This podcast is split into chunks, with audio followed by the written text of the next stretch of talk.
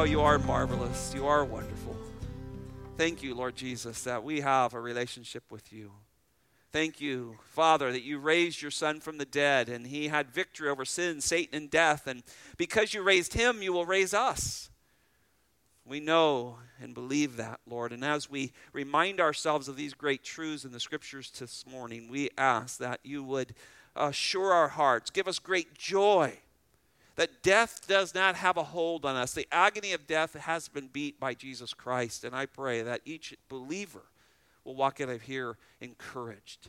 Lord, if there's those amongst us that don't know you as their personal Savior, that they don't know what would happen to them if they died today, Lord. They don't have that security and assurance in the finished work of the Lord Jesus Christ. But this would be the day that you would save them. You would cause them to know you personally, Lord. And they too would have no fear of death. So, Lord, we ask that you bless this message today, Lord. We are so grateful for those that are here, Lord, but we do think of those who can't be. Some are going through procedures or processes. Some are in the hospital even now, Lord. And we love them and we miss them and we know that they're suffering. And so we call on the great physician, the great comforter of our soul, that you, Lord, would guide and direct them and comfort them, Lord. Father, we are also grateful for our missionaries. So good to hear from so many this week who told of their Easter services, how God brought people first time who could hear the gospel around the world. We thank you that we got to participate in that as well, Lord. Please let your word be unhindered, Lord. Let it go forth. Let it not return void. We pray all this in Jesus' name. Amen. 1 Corinthians 15:12-20 is my text this morning.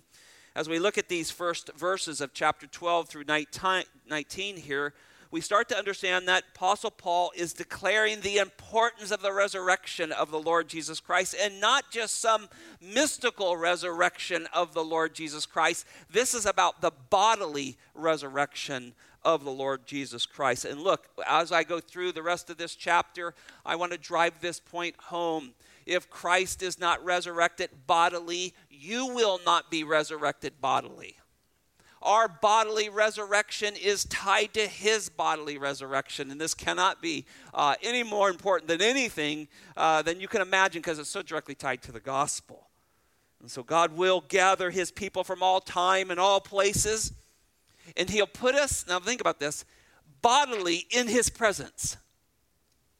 Each and every one of us who know Jesus as our Savior. So Jesus Christ is what the Bible will see. We'll see this in future sermons. He is the first fruit of the resurrection.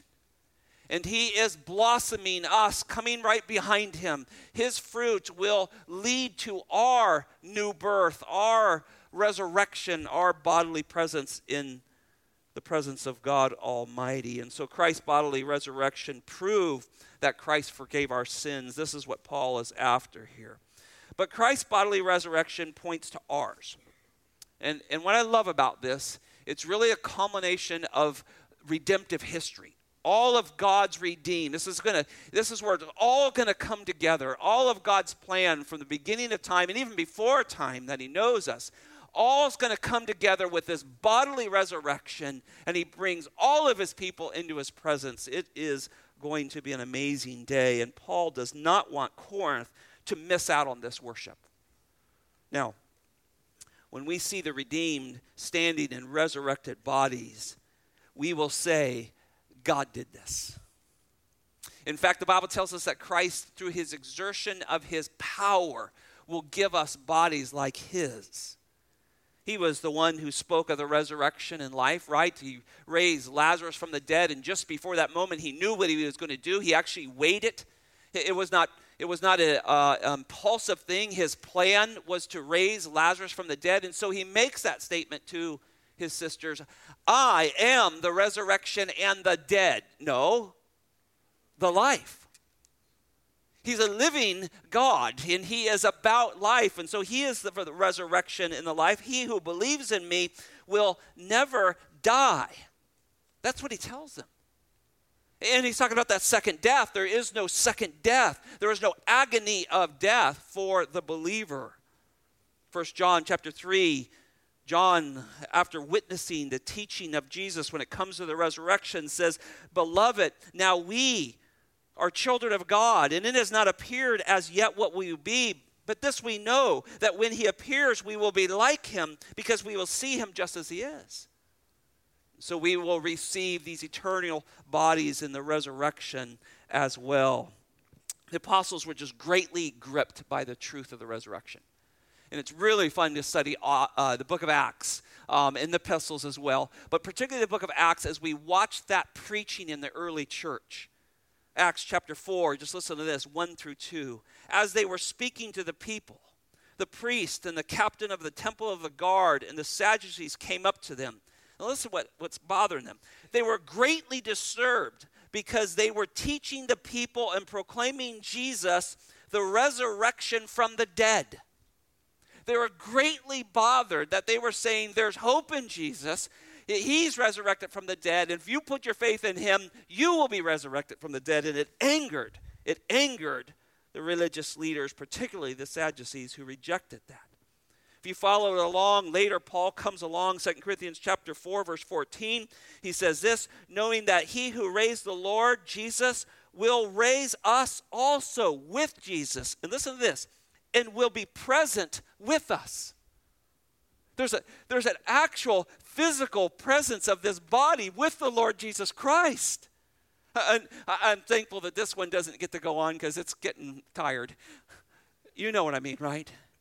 But we'll have a body like the resurrected Lord. One outfitted for eternity. And we'll be present with him. One of my favorite passages that I use often in funerals and memorial services. In fact, some of you said, please preach this at mine. Philippians chapter 3, verse 20 through 21. For our citizenship is in heaven. That's really good to know, right? I know we have a temporary one. It might say American citizen or somewhere else you might be a citizen. But we have one that's in heaven, from which also we eagerly await a Savior. That's a mark of a Christian. We are not eager about getting rich and having everything we can have on this earth.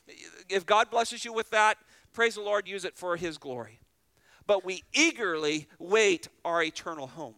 That's the mark of a Christian. And then he goes on to say this, who will transform the body of our humble estate? I think that's putting it mildly, right? I was studying this week. I go, yeah, Lord, it's more than humble estate. It's falling apart. But it will transform this humble estate into conformity with the body of his glory. So study Jesus after the resurrection, and that's what you're going to look like. That's what he's going to do this. And the Bible says this, by the exertion of the power that he has even to subject all things to himself. So you go, well, how's he going to do this? Well, how did he create the world? He spoke it into existence. And he will give you a body by his exertion of his ability to speak creation. And he'll give you a body that will last for all of eternity. 1 Thessalonians chapter 4, 16 through 18. I'm telling you, these apostles are consumed with the resurrection. For the Lord himself would descend from heaven with a shout, the voice of the archangel, and with the trumpet of God, and the dead in Christ will rise first.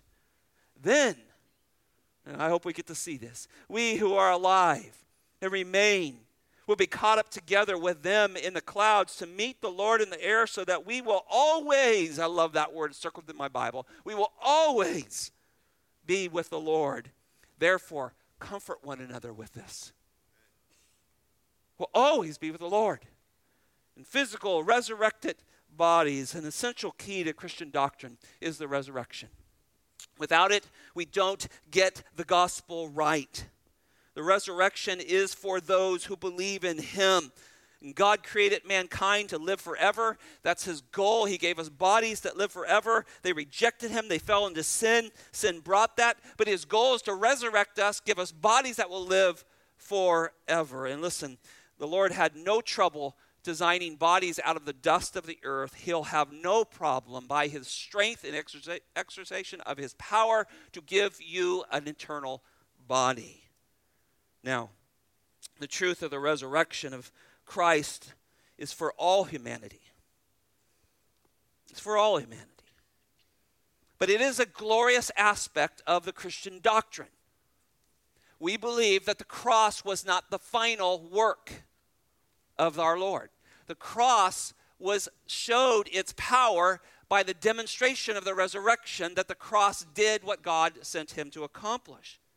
And so there we see Christian doctrine coming to fully together, and we enjoy it, and it strengthens our assurance. When we study the resurrection, we walk away and we go, I know my Lord died for me because he rose from the dead. And if he rose from the dead, he will rise me. This was not always the case, though. Here in the first centuries, we look into this letter here, particularly the church in Corinth, there was growing agnosticism. This was the idea of Greek and Roman culture. They looked at matter, fleshly bodies. They longed for liberation from those bodies. And as I read on this, I thought, well, I long for that too. But that's not how they were looking at it. They were looking at it as a source of power for themselves, that there's no way that God has anything to do with flesh and matter. And so guess what happened? They rejected the humanity of Jesus Christ. And if you don't have a human on that cross, you have nobody representing you. You have no way to heaven. And so this agnostic view kept growing. And not only in the pagan world did it grow, but you had strict Sadducees who were among the Jews who rejected the resurrection. Both groups believed in immortality of the soul, but were ardently denying the bodily resurrection. They would do crazy things. They taught of ghosts, right? When the disciples are on the water and Jesus is walking to them, what do they say? See, it's a ghost. See, had it worked its way into their thinking. They were still struggling with what the afterlife looked like. Remember when Peter, Acts chapter 5, gets released from prison. Remember, he's chained between all these guards. He's got several gates to get out. This angel comes in. Chains fall off of him. He gets up. Everybody's asleep. Walks out one gate. Walks out two gates. Angel leads him over to John Mark's mom's house. Rhoda, the little servant girl, opens the door and says, "It's Peter." Shuts the door. Runs back and says, "He's there." And what do they say? It's Peter's angel. See, their theology was not straight yet. And it worked its way into the early church. They were not thinking and understanding that God loves the physical body. He designed the physical body, and Adam and Eve were designed to live forever. But they rejected God. But that didn't stop him. He is going to design your body to live forever. That's been his purpose from the beginning. And so bodily resurrection teaches this over and over. This false teaching of agnostic and Jewish fables crept its way into Corinth church, and you can see that they were struggling with it. As Pastor Brian read that text, you can see they were struggling with it. And that's why Paul took them back to the centrality of the gospel. Remember the first four verses? We looked at this last week. I make known to you, brethren, the gospel which I preached to you, which you received, right? In which you stand, in which you are saved, which you hold fast the word, which I preached to you, unless you believed in vain. For I delivered to you of first importance also what I received, that Christ died for our sins according to the Scriptures, that he was buried, and that he was raised on the third day according to the Scriptures.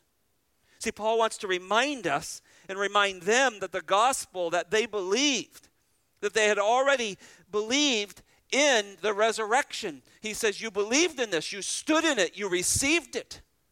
And if you'd stood in this and if you received it, you've already said, I believe in the resurrection. Otherwise, you didn't receive it. If you say, well, I believe Jesus died for me, but I don't believe in the resurrection, you're not saved. You don't have the gospel. You have some other gospel. You have a Jesus still hanging on a cross, and everybody's sad about that, and there's all kinds of steps you have to take to try to get justification from him and then provide your own justification. All that's, you know, that where that comes from, right? That's not the gospel. The gospel is we believe Jesus died for our past, present, and future sins, and God resurrected him from the dead and gave him life, and he now raised from the grave in full humanity.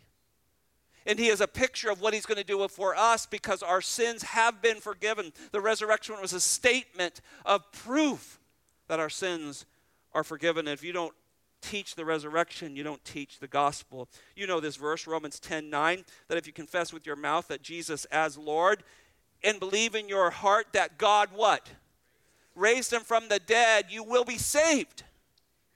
It does not say, well, I believe that he died, but hey, I don't know about this resurrection thing. You know what you're going to do?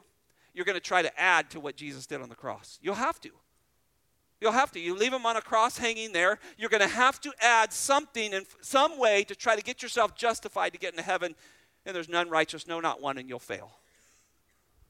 And that's where the world and its religion often finds itself. So the resurrection is the central part of the gospel, and without it, you have no gospel. So Paul's goal here as we get to these verses is to help them believe that the resurrection of the dead is a promise to believers. And it is authorized. It is validated by the very resurrection of Christ himself. And so in order to do that, what he's going to do to dispel this false teaching that had worked its way into the Corinth church, he's going to give the reader in these verses 7 negative aspects of if Christ is not risen. Now, it's fascinating in his argument here. It's almost like a courtroom type of structure of what he does. He's bringing 7 negative results to our lives if Christ is not risen. And that's my goal, to take you through those this morning. And the central point of all of that, deny the bodily resurrection of Jesus Christ, denies your own resurrection, and you will be left in your sin. So let's look at these quickly as we work through these. 1, deny a bodily resurrection is to deny the humanity of Christ. Look at verses 12 and 13. Now, if Christ is preached that he has been raised from the dead, how do some among you say that there is no resurrection of the dead? But if there is no resurrection of the dead, not even Christ has been raised. Well, notice Paul's setting up the first section through a question here. He asks a question. Paul's saying, Christ was preached to you, you received it, you stood in this truth, you were saved by the gospel. That was given according to the scriptures, not according to Paul or anybody else. It was given according to the scriptures. And if Christ died, was buried, and raised from the dead according to the scriptures, how is it possible that some of you are saying there's no bodily resurrection of ourselves? This is what Paul does. Notice the little phrase he says, no resurrection from the dead. We have to make sure that we're understanding this. Christ died. There was no life in his body when they put him in that tomb. He wasn't secretly sleeping or in some comatose type of period that some people teach. He was dead, because that's the wages of sin. He died for us. And so here the Bible says that there's no resurrection from the dead if Christ is not raised. Well, nekros is the Greek word there for dead. It literally means powerless. It's often used in the scriptures and other places of corpse. Resurrection of the corpse, you could almost say it that way. They're lifeless, useless, and completely ineffective. If you got a corpse laying around, which I hope you don't, you're not going to get much out of them. Some of you are saying, sounds like my employees or kids. The corpse can't do anything for you. He can't do anything for himself. They're lifeless. And so there's no resurrection from the dead, as they are saying that there is no life after death, and the Lord knows that, no physical life. Maybe some sparkly float around there in the wilderness of space somewhere, they may think, they may dream up of something. But there is no resurrection of the dead. How can you say that? So this question is setting up Paul's argument. And he's setting up an argument of deadly, eternal, devastating consequences. If you reject Christ's resurrection, you reject your own resurrection. And all that will be raised throughout this. Look at verse 13 again. He said, but if there is no resurrection of the dead, not even Christ has been raised. Well, Paul starts with a simple but direct statement that if there is no bodily resurrection of believers, then Christ himself has not been raised, right? And the statement is completely contrary to the gospel he just laid down. So Paul's goal is to show that when they deny human resurrection, they deny the resurrection of Jesus Christ. And this is tied to the fact that many were still struggling with the humanity of the Lord. They struggled that Jesus was a man. That agnostic view, that bad view of theology proper of who God was, and then a bad view of human understanding, humanity, anthropology, bad view of those created that there's no way that God, the God the Son, would ever indwell in a human body. And so this teaching had penetrated the theology of the first church, and they were struggling to understand who God was. They could not see that God would mix himself with matter, and he had to be separate from that. And it started to affect everything, their view of Christ and humanity and their view of the resurrection. But we know, and here's a theological term that I'll explain here. We believe in the hypostatic union of Christ, that Jesus is truly God and truly man. In fact, the gospel rides on that fact. You hear my words. I'm choosing them carefully. He's truly God. I think it's even better than fully God. He is truly God, and he is truly man. That is the hypostatic union of the Lord Jesus Christ. This is extremely important to what we believe. So yes, Jesus is truly God. He's perfect in every way. He has the essence and glory of God. He shares that. The world beheld his glory, John tells us, in the glory of the only begotten, full of grace and truth. So Jesus was truly God. He's truly the full explanation of God, verse 8, John 1:18. He explains God. Man cannot know God fully outside of the Lord Jesus Christ. So you cannot have a relationship with God if you don't have a relationship with Jesus Christ. He is the full explanation of God because he shares his essence and deity. So he is God. He's God in bodily form. He dwelt among mankind, and John wrote that in his epistle. He's the one who was here. As he starts his first epistle, John says he was here from the beginning. We heard him, we saw him, we looked at him, we touched him. He was the one called the Word of Life. And he goes on to explain Jesus is God incarnate. He's incarnate in bodily form, and we saw and we testify, and that's the one we proclaim. He's making it clear without a shadow of doubt, you could actually touch Jesus. Oh, the agnostics and people, well, the Jews, I mean, they just could not believe that God would be incarnate. And so Jesus was truly man and truly God. And this is all leading to what their belief and not the resurrection. And when you think about him being truly man, it's just as important. We spend a lot of time defending his deity, don't we? Because there's all kinds of religious groups out there that attack Jesus of not being God, right? But we have to defend his humanity just as much. Because if he's only God and not truly man, we have no one to hang on that cross. We have no one that they can kill, no one that he can die. Right? He has to die because the wages of sin is death, and he takes that upon himself. So he has to be truly man so that he takes on all of the wages of sin you and I committed. And so we defend his humanity as much as we defend his deity. And the apostles defend this doctrine throughout the scriptures. 1 Timothy chapter 2, verse 5, for there is one God, one mediator who is also between God and men, the man. I love that. The man, Christ Jesus. Hebrews chapter 2, verse 17, therefore, he had to be made like his brethren in all things. Can you hear that? Jesus is referring to us as his brethren. We often call him our older brother once we're in the faith. God's going to give us his inheritance. We're going to be joint heirs with our older brother, the Lord Jesus Christ, because he stepped out of heaven and became our older brother. That's what the Bible's saying. He had to be made like his brethren. Why? Because if he's not one of us, he can't die for us. He can't represent us. He can't bring us into the Father. And he can't resurrect our bodies to be like him. And so that he might become a merciful and faithful high priest in everything pertaining to God to make propitiation for the sins of his people. He's man in every way. Even in his judgment, Pilate said, behold the man, John 19.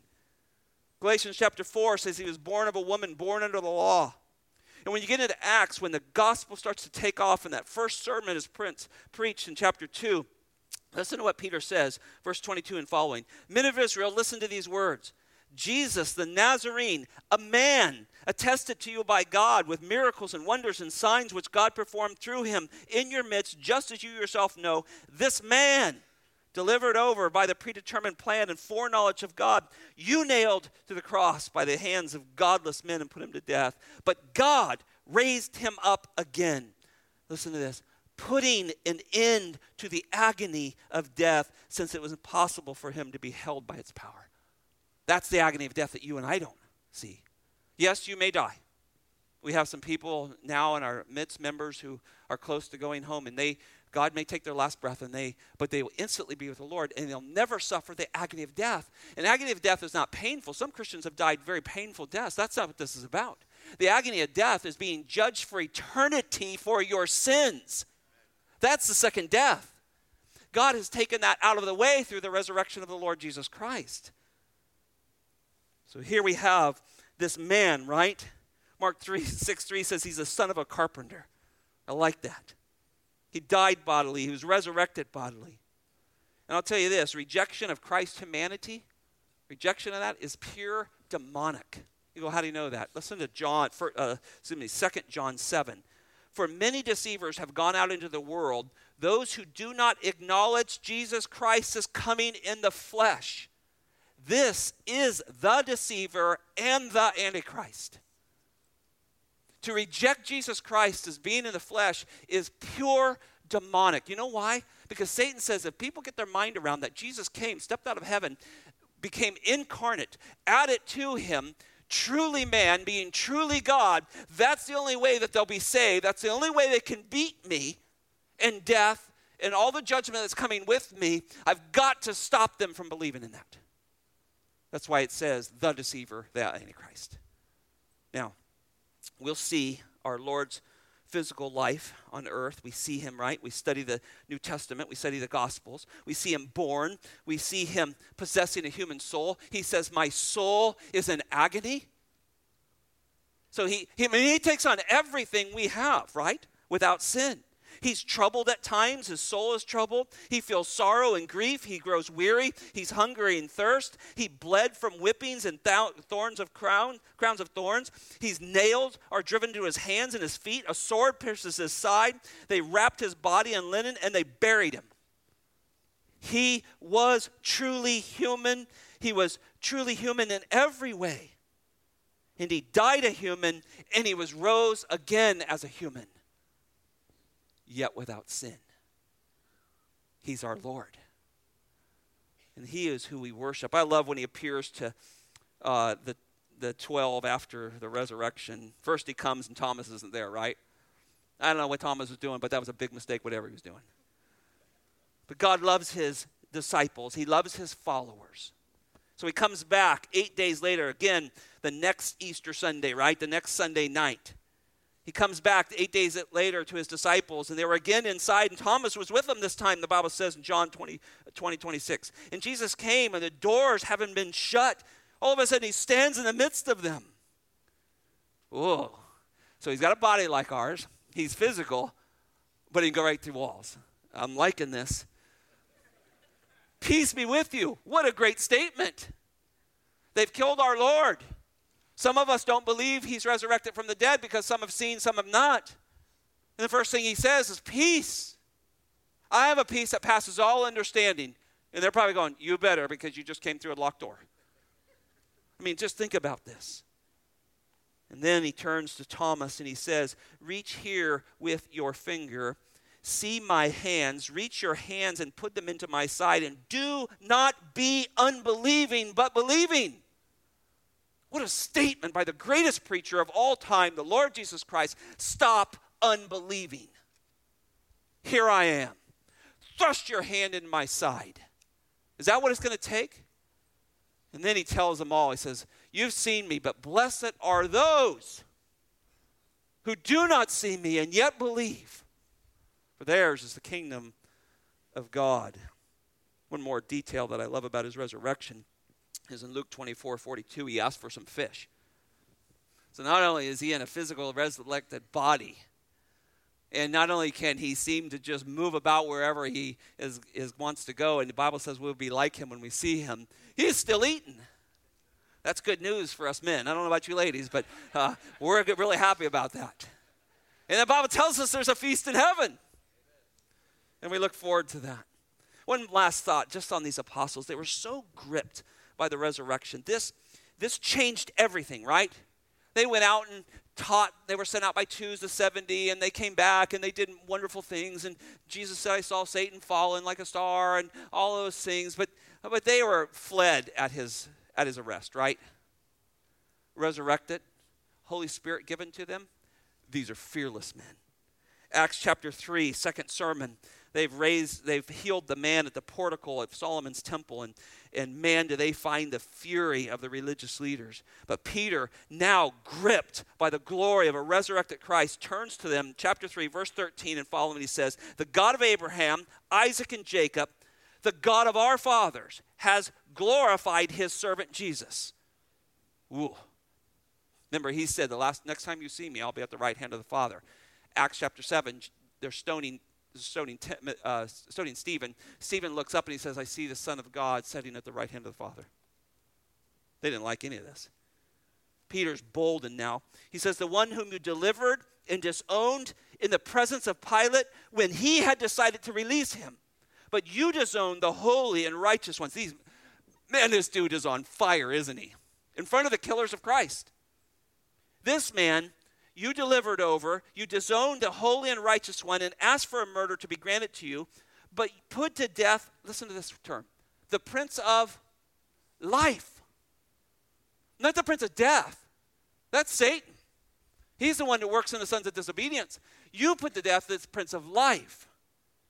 And the one, then this really kicks him hard, "the one whom God raised from the dead, the fact in which we are witnesses to this day." What are you going to do about us? We've seen him. And not only us, verses 5 through 7 says, all of the disciples have seen him, and 500 more people saw him. What are you going to do with that? You want us to stop preaching? I don't think so. You can kill us, take our families, strip us of our wealth. We are preaching the resurrected Christ. That's what the apostles stood on. And so when you get to verse 13 in our text, "But if there is no resurrection of the dead, not even Christ has been raised," he is using this as a negative teaching of a positive truth, right? Man, if he isn't raised, we are biggest idiots in the world. And we have no hope. Second negative thought here. I got to pick the pace. If Christ is not bodily resurrected, all preaching is worthless. Look at verse 14. "And if Christ has not been raised, then our preaching is in vain, your faith also in vain." The word vain, kenosis, is the word there. It's a word that means empty, foolish, futile, without basis, without power or truth. Carries the idea of senselessness, right? Without effect. So in other words, Paul is saying if Christ is not bodily resurrected, he is dead forever. And all preaching from the birth of the church until now is completely worthless. And the gospel is a major hoax. That's what he's saying. This is what he's doing. He's trying to help them realize the absurdity of what's going on in this church. The denial of Christ, the denial of his glory, denial of his resurrection. Now, Christ told them repeatedly that he must die at the hands of sinful men. He must rise from the dead, meaning he was going to be the accepted sacrifice. He was going to be the substitutionary death for our sins. He was going to satisfy God, and God would raise him from the dead to prove all that to be true. He told them over and over. But if he does not rise bodily from the dead, there will be no validation and no value to his death. He's just another dead guy. Records tell us that they crucified thousands of men before Jesus. He would just be in the list of that if this was not God's design. And that would mean that there's no good news. There's no assurance of eternal life. You can't proclaim that. You can't preach that. Because if the resurrection is not the validation of the finished work of the Lord Jesus Christ, you have nothing. Eat, drink, and be merry, for tomorrow you die. Paul's going to tell them that. Now, one couple more verses. Bobby preached this passage on sunrise service out in the field out here, Romans 1, 1 through 4. Listen to these verses. "Paul, a bondservant of Jesus Christ, called as an apostle, set apart for the gospel of God, which he promised beforehand." Remember, the gospel is validated in the resurrection of the Lord Jesus Christ. So, which he promised beforehand through his prophets in the Holy Scriptures, concerning the Son, who was born the descendant of David, just like the Bible said, according to flesh. That's a very important point. The beginning of the book of Romans validates that Jesus Christ came in flesh. and he's all part of the promise of the Scriptures. He had human flesh. He was made like one of us, who, verse 4, was declared the Son of God. Now listen to this. With the power of the resurrection from the dead, according to the Spirit of holiness, Christ Jesus our Lord. If he isn't raised from the dead, there is no declaration that he is the Son of God. There is no declaration that he is a Savior. You have not a Lord who can rescue you. You have a dead Jesus. That's all you have, just like so many before him. But then Revelation comes along, and John is taken into this vision. In Revelation chapter 1, 17 through 18, Jesus says, I am the first and the last. I love this phrase. I am living, and I was dead, and behold, I am alive forevermore. And I have the keys to death and Hades. Now, this is going to empower John's preaching, isn't it? And he's the last of the apostles. They all die off. John's the last. He's even sequestered to the island of Patmos there. But he just comes inflamed with the resurrection of Jesus Christ. He is the one who died, but he's alive forevermore. He's not dead forevermore. He's alive forevermore. That's who they preached. And these men were gripped with this truth. I want to show you a verse, Romans chapter 14, verse 9. Oh, this is one of my favorite verses on the resurrection. Romans 14, verse 9. Paul has been telling the church in Romans that if we live, we live for the Lord. If we die, we die for the Lord. Everything's in, right? As a Christian, it's all in. All the chips get pushed to the center. He's either who he is and did what he said he did and is who he said he is, or just a bunch of morons, right? That's the way Paul teaches, right? I think that's the way Christianity is. We're all in or we're not. You're not kind of saved or not, well, I'm going to sit back and I'll say a prayer or walk an aisle, but if this doesn't work out, I'm exit stage right. That's not how it is. So we either live with him and die with him or we don't have him. Now look at verse 9. For to this end Christ died and lived again. Now, it can't be a spirit being here. This can't be sparklies out there flying around. This is living, right? This is who they saw resurrected. For this end Christ died, lived again, that he might be the Lord both, look at this, of the dead and of the living. Well, that's what the Bible says in many places. Jesus Christ is going to what? He's going to judge the living and the dead. That's who he is. He is physically going to sit on a throne, separate sheep and goats, give gifts to those who served him, and judge those who rejected him. That's what he's going to do. And he's going to do that in your flesh, and you're going to watch him do that in your flesh, in that resurrected body. So this message that had been preached from day one from the apostles is what they held on. There was a bodily resurrection of Christ, and God was proving that he forgave. His wrath was completely satisfied. He stamped the approval of the death of and the finished work of the Lord Jesus Christ. So if Christ is not bodily raised from the dead, there is no good news. Sin, Satan, and death are not defeated. Hell swallows up the entire human race. The prophets, the angels, the Scriptures, every preacher like myself is a liar. That's what he's saying here in our text. The gospel is empty, it's foolish, it's futile, it's powerless, and it's without effect. Paul's driving home his point. You want to tell this church that there's no resurrection? That's what you're doing. He is rooting out people who are rejecting the gospel. Third, end of verse 14. If Christ is not bodily resurrected, all faith in Christ is worthless. Notice right at the end of verse 14, your faith also is in vain. He repeats the same kind of statement in verse 17, just drop down there a little bit. If Christ has not been raised, your faith is worthless. See, this is the resulting consequence. If Christ is not bodily resurrected, you have a worthless faith. See, a dead Jesus can't give new life. You got that? A dead Jesus can't give eternal life, and he can't give new life. He's dead. He has no power over death. He has no life to give because he couldn't beat death. And so a dead Jesus can certainly not give his followers physical life if he can't beat it.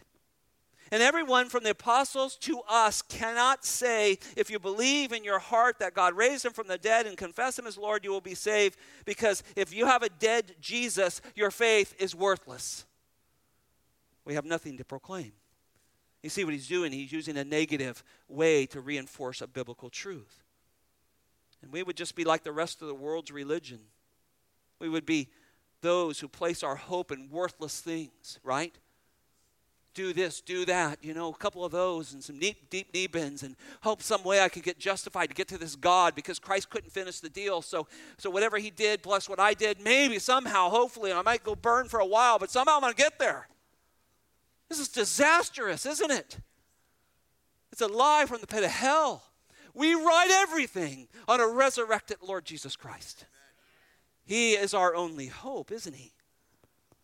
So when you think about this, all the Old Testament patriarchs and matriarchs that we see in like Hebrews 11, they're just fools. All the suffering that went through, I read through that passage this week. All of their suffering was needless. Their faith was in vain. Their death was in vain. There's men sawn in two, others stoned. Lives were lost. All worthless if Christ does not come out of the grave. All their time wasted, all their efforts gone. And all people who put their hope in the coming of the Lord Jesus Christ, if our hope is in him, it is not in vain, right? The gospel is not worthless to us. Our faith is not worthless. It's placed in the perfect one, isn't it? Our Lord Jesus Christ. But if there's no physical life of Jesus, there is no physical eternal life with Christ. You die in your sins. Fourth, if Christ is not bodily resurrected, the apostles and all gospel proclaimers, that's you and me, are false witnesses. Look at verse 15. Moreover, we are even found to be false witnesses of God because we testify against God that he raised Christ, whom he did not raise if, in fact, the dead are not raised. He keeps coming back to that. He keeps coming back to your personal resurrection to show that all of this is a scam, all of this is a lie if you don't come out of that grave, that you won't be resurrected. And so the apostle here has personally selected by the Lord. So here's the apostles, right? So I really want to point them out first because they left everything on the line, right? They're the Ephesians 2:20 says they're the pillars and foundations of the church, right? What their teachings were. So here, this apostle, the Lord Jesus Christ has to present himself.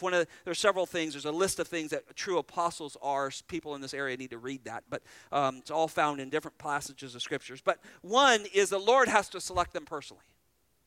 He has to select them. And then two, and most importantly, they have to be witnesses of the bodily resurrection of Christ. Now this is why John says, we saw him, we touched him. He's saying we've experienced him. We know he was resurrected. Nobody can say that. Well, I had a vision of Jesus when I was out on vacation. I don't want you drinking, but that's just a vision, and it's probably not even right. These apostles saw him, touched him. They are giving their life up because they know he's from the dead, and he beat it.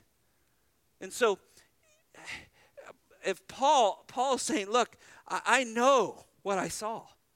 He made himself visual to us.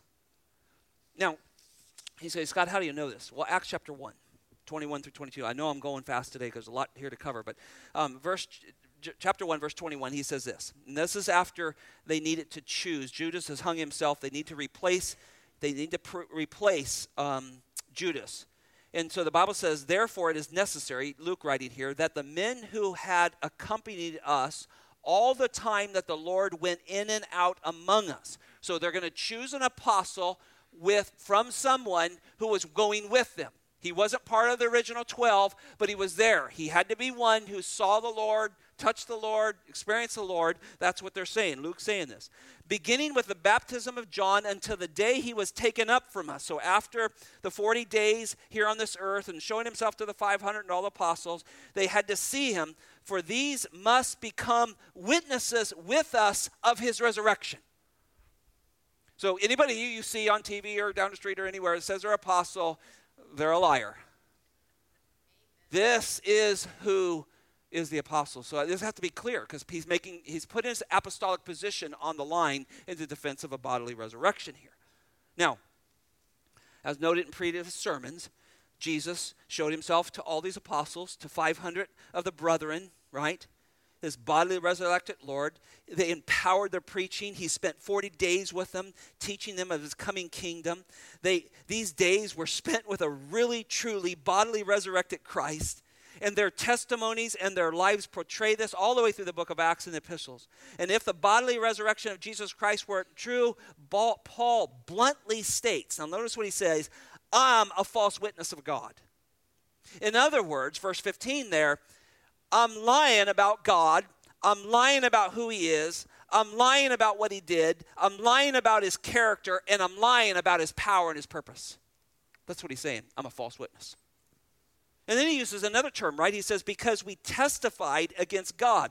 Courtroom terms here again, right? Remember, the scriptures repeatedly say that God raised Jesus from the dead.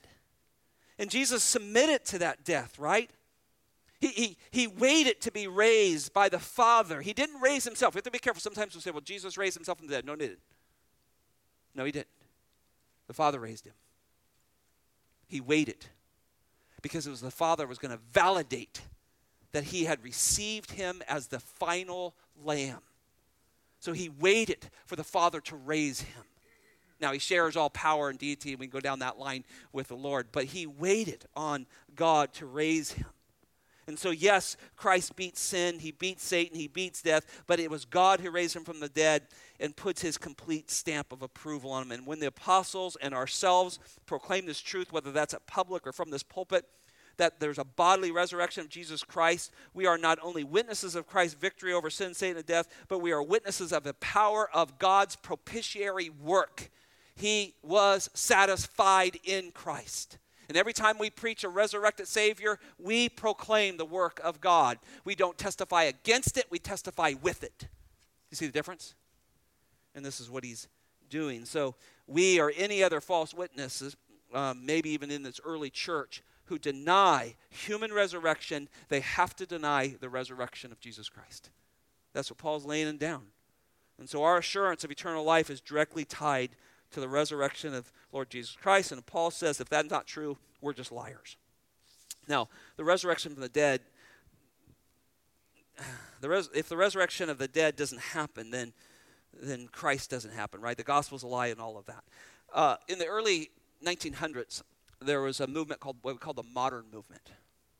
And the modern movement began to say, well, we just don't think the Bible is 100% accurate. And we think that God may have been some clock winder and got something started, but clearly evolution is true, and all that began to invade into the church in the 1920s and on. It's called the modern movement. Well, gospel preachers began to fight against this, because in that, they lumped into that Jesus Christ really didn't physically raise from the dead, because he's God, and that really didn't happen, but you can believe in him, and he'll forgive your sins, but he didn't raise from the dead. This was going on all over the place. Well, a man named Alfred Henry Ackley couldn't take it. He was a preacher and a poet. On a Sunday morning, his testimony says this. He was shaving, and he had the radio on in New York City, and he heard a preacher say that Jesus Christ did not raise from the dead physically. He put down his razor, and it goes on to say, he sat down in that moment and wrote this, I serve a risen Savior. He's in the world today. I know that he is living, whatever men may say. I see his hands of mercy. I hear his voice of cheer. And just the time I need him, he's always near. He lives, Christ Jesus, what? Lives today. We've been battling this stuff from the first century, right? And where's it coming from? Unbelievers. They worm their ways into the church and they deny the gospel. Look, it's coming more. More of this is coming our way. Oh, does God really mean that? Does he really stand on this? No. Believers believe his word. Amen. From Genesis 1 to Revelation 21. We believe all of it. 22, sorry. We believe all of it. Just start thinking. How many chapters in Revelation? It's how fast your mind has to work sometimes up here. Now, notice he did this according to Scriptures, the Bible says. That God raised him according to Scriptures. Now, I want to finish this point. That means not only that the apostles and anyone else like us who proclaim the gospel are false witnesses, but all of the writers of the Old Testament are false witnesses. I have time to go to a million passages I could take you, but I thought of a couple. Psalms chapter 16, verse 10. You will not abandon my soul in Sheol, nor will you allow your Holy One to undergo decay. David wrote that. David died, and let me tell you, his body decayed. Peter says in chapter 13, he says, we have his bones with us. He decayed. So this has to be someone greater than David, right? And so the Bible says that the Old Testament prophets wrote this. And then Isaiah 53. I got to show you this, and then I'll quit. I'll come back next week. I know. Isaiah 53. You got to look at this. Because see, you get chasing this in the Old Testament. And so Isaiah is also a liar, right? So if he isn't raised from the dead according to the scriptures, everyone who wrote this stuff is a liar. Isaiah 53. I mean, it's our passage, isn't it? It's a suffering servant of the Lord Jesus Christ. All our iniquities are placed on him. He's like a lamb led to slaughter, right? He is crushed for our transgressions. God crushes him. Look at verse 10 with me. But the Lord was pleased to crush him. That's a hard verse to read, isn't it? You know why? Because you're a Christian. And you know that your sins put your Savior to death. And that still resonates with you, doesn't it? There's a mixture of sorrow and joy, isn't that? I am a sinner, and my Savior had to die because of my sins. But the Lord was pleased because this was his plan. He put him to grief. If he would render himself as a guilt offering, that was Jesus, right? He was our guilt offering. He was the final lamb. Listen to this. He will see his offspring. Wait a minute. Non-resurrected people don't see their offspring. They don't see them. This final lamb sees his offspring. Look at this. He will prolong his days, and the good pleasure of the Lord will prosper his hand. Oh, wait till you see Jesus when he returns. Wait till you see what he has for you. His prosperous hand is at work, isn't it? Verse 11, as a result, the anguish of his soul. Remember, he's like us. He anguishes in his soul. He will see it and be satisfied. By his knowledge of the righteous one, my servant will justify the many, and he will bear their iniquities. This is the crosswork of the Lord Jesus Christ. Now we get to his resurrection. Therefore, I will allot him a portion with the great. At his name, every knee will bow, every tongue will confess. They will cry out, he's Lord of Lords. Dead people don't get that accolade, do they? And it gets better. Look at this. He will divide up the booty with the strong. That booty means plunder for you younger generation.